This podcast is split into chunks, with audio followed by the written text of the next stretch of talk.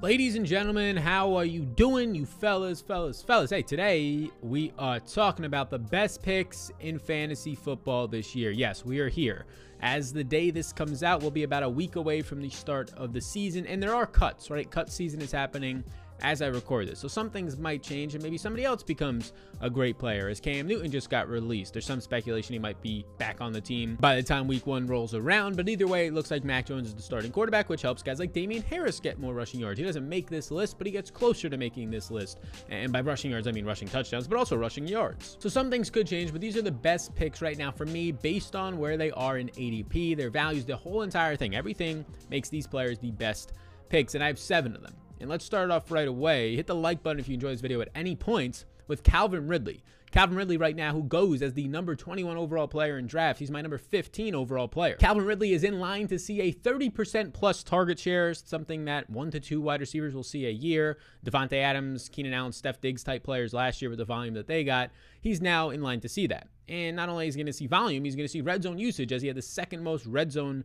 receptions last year and he's had seven or more touchdowns in each of his years so far. And this is the number one hate, I would say, or pushback I get on Calvin Ridley being one of the best picks in the draft, having number one overall wide receiver upside is, well, Mr. Julio Jones is gone. Calvin Ridley will get the number one cornerback every single week. He'll get double teams, and Julio's gone. It's not going to last. Okay, well, before you come to the table with a statement like that, you actually have to look into the big facts. And last year, Julio Jones saw the number one cornerback for the majority of the game in, t- in a shadow coverage for 50% or more of the game exactly zero times. You know who saw that? Calvin Ridley saw that. Jaire Alexander's, Marshon Lattimore's twice, Casey Hayward's last year, right? He saw all those players as a shadow treatment. Julio Jones, zero times. So Calvin Ridley already was the wide receiver one on this team last year, and that's how teams viewed him. And if you're somebody who just says the double teams are coming their way, Julio Jones also saw no double teams last year. Unless you're Calvin Johnson in the red zone, you don't get double teamed in the NFL these days. There's too many good athletes on the field. The wide receiver twos and wide receiver threes and the tight ends, especially of the past, and pass catching running backs, are not what they used to be five to 10 years ago when Andre Johnson and Calvin Johnson were getting double teamed. No, it's not the same. You will get beat from the one on one coverages on the other side of the field day and night every single time by the offensive coordinators and athletes they have now.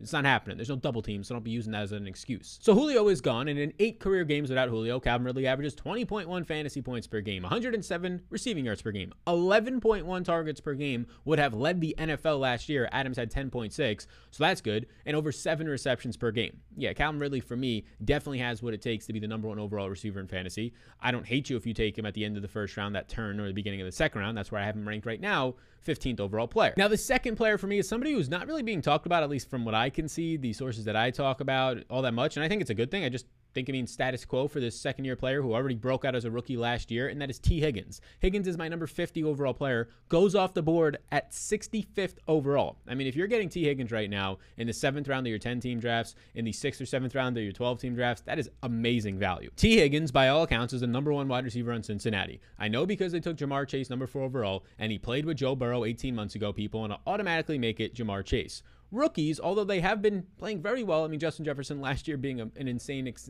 exception to the rule, but you know, Chase Claypool has double digit touchdowns. Aiyuk looks great. Higgins, all these guys, Jeudy. Yeah, of course, everybody thinks that right away. Now, every rookie is going to be great. But let me remind you that Ja'Marr Chase hasn't played football in 18 months, and Tee Higgins is a very, very good wide receiver. He was taken with the second pick in the second round last year. He is a six foot four, 220 pound alpha X receiver. And oh, yeah, he broke out last year. Now, if you look at his game logs, it'll say he played 16 games. He only ran one route in week 17 last year. They didn't really need any of their starters out there, and he left the game. So he really played 15 games, and in 15 games, he saw 108 targets and broke out with a 19% target share. He posted a rookie year of 67 catches, 908 yards, six touchdowns, and again, that's in 15 games. And oh, yeah, five of those games was with Brandon Allen as his quarterback and not Joe Burrow, who ended up tearing his ACL at week 10.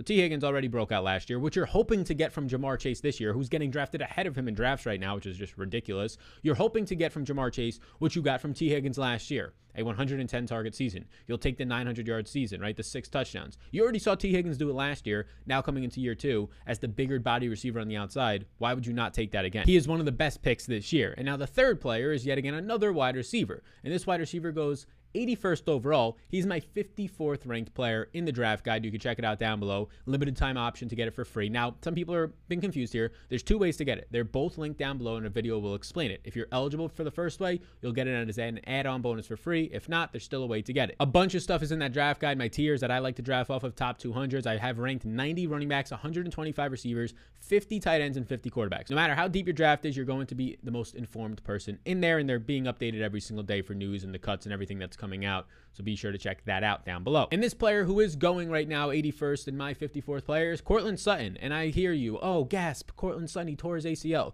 I mean, Saquon Barkley tore his ACL. He's going in the first round. Adrian Peterson tore his ACL. He ended up becoming the MVP, rushing for 2,000 yards. I mean, ACLs are not what they used to be, right? ACLs, Odell tore his ACL, still being drafted as like a top 25 wide receiver. They're not what they used to be, especially for a player who tore his ACL at age 25 early on in the season, like Courtland Sutton. He's going to heal and come back and be fine before his 26th birthday. And the big thing for Courtland Sutton was early on in camp, right? At the beginning of July, beginning of August, right around there, uh, there were some murmurs that, you know what, Courtland Sutton, the head coach, Fangio, the uh, Courtland Sutton, I think mentally he's not over this yet. I mean, that's Fangio, the coach himself, saying, I think that this person. And it became this big news storm. It pushed down Sutton's ADP. People were adjusting their rankings and dropping him. And then in the last preseason game, he was cutting sharply. He was looking good. He was scoring a touchdown. He mentally said, or he said himself, that mentally he's over this injury. He feels fantastic. And now you get the Courtland Sutton, who should be taken as a top 25 wide receiver. Because let's not forget what he did in 2019 before he tore his ACL. And also last year to start the season, he was looking decent in the game that he got to play. But in 2019, he had a breakout year with these three quarterbacks Joe Flacco, the end of Joe Flacco, Brandon Allen, and rookie year Drew Lock, which has been the worst of Drew Lock that we've seen in two years, and both years have not been great. So those three quarterbacks, he played with them, combined for 72 catches, over 1,100 yards, and six touchdowns. He was number one in market share of air yards as a deep threat. This was a very good breakout wide receiver, and that's why he was being taken everywhere as a top 20 receiver last year. Now he goes outside the top 30. Now sometimes he goes outside the top 35 receivers in drafts.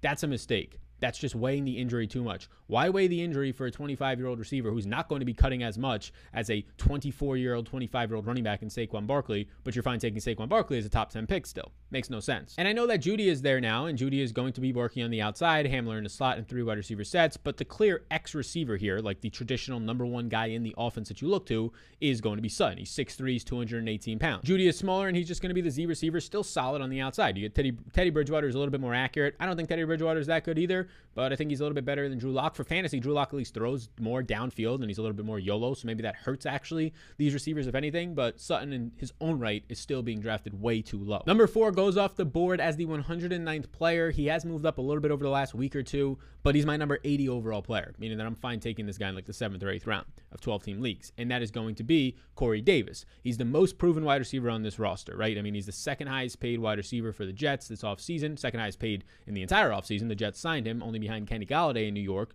in terms of the contract that he was given. And everything looks good for him. I mean, last year you saw him finish top five in yards per route run, finally had that fourth year breakout. It took forever, the rare fourth year breakouts, the DeVante Parker style breakouts, what people are hoping from Tre'Quan Smith coming into this year. But he has it, he plays well, he was very efficient, very productive, especially in the red zone. He gets rewarded, and now you see him go into this wide receiver one role, where on 13 routes run in the preseason with Zach Wilson and the starters, he was targeted 10 times, a 77% target rate. The NFL average is around 15 to 18%.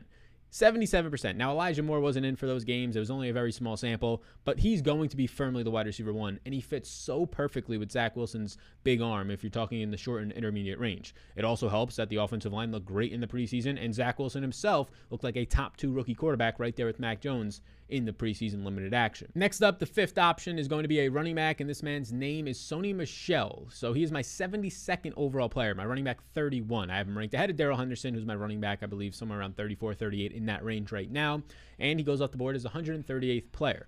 Sony Michel, who was just drafted for a fourth round or traded for a fourth round pick to the Rams, goes into now a similar offensive line. The Rams are number four. Patriots, great offensive line. Rams are number four in run blocking last year. A better overall offense, in my opinion, in terms of play calling and scheming. And Sony Michel, in a limited t- sample of 79 touches last year, was number one in running back efficiency on a yards per touch standpoint. A lot of people like to point to Sony Michel and say a couple things here, right? First of all, it's a running back by committee with Darrell Henderson. Okay, it might be, right? I think he's the 1A in this. He was a former first round pick, last pick of the first round, but let's just even call him a second round pick. Higher than Darrell Henderson's third round value, better overall player than Darrell Henderson. I think many of us can agree on that. Just skill set wise, pedigree, everything about Sony Michel is better than Darrell Henderson. I mean, bringing him in and trading a fourth round pick for him at this point in his career, still valuing him almost as much, if not more, than the third round pick you put in to Darrell Henderson. So I think he's the 1A in this backfield, and many backfields are going to have committees, if anything. So taking him the running back 31, I'm not saying he's a top 15, top 20 running back. I just like him ahead of Darrell Henderson. But a lot of people will point to, oh, he's got bad knees. I mean, he's played 25 games since his last missed game with anything has, that has to do with his knees.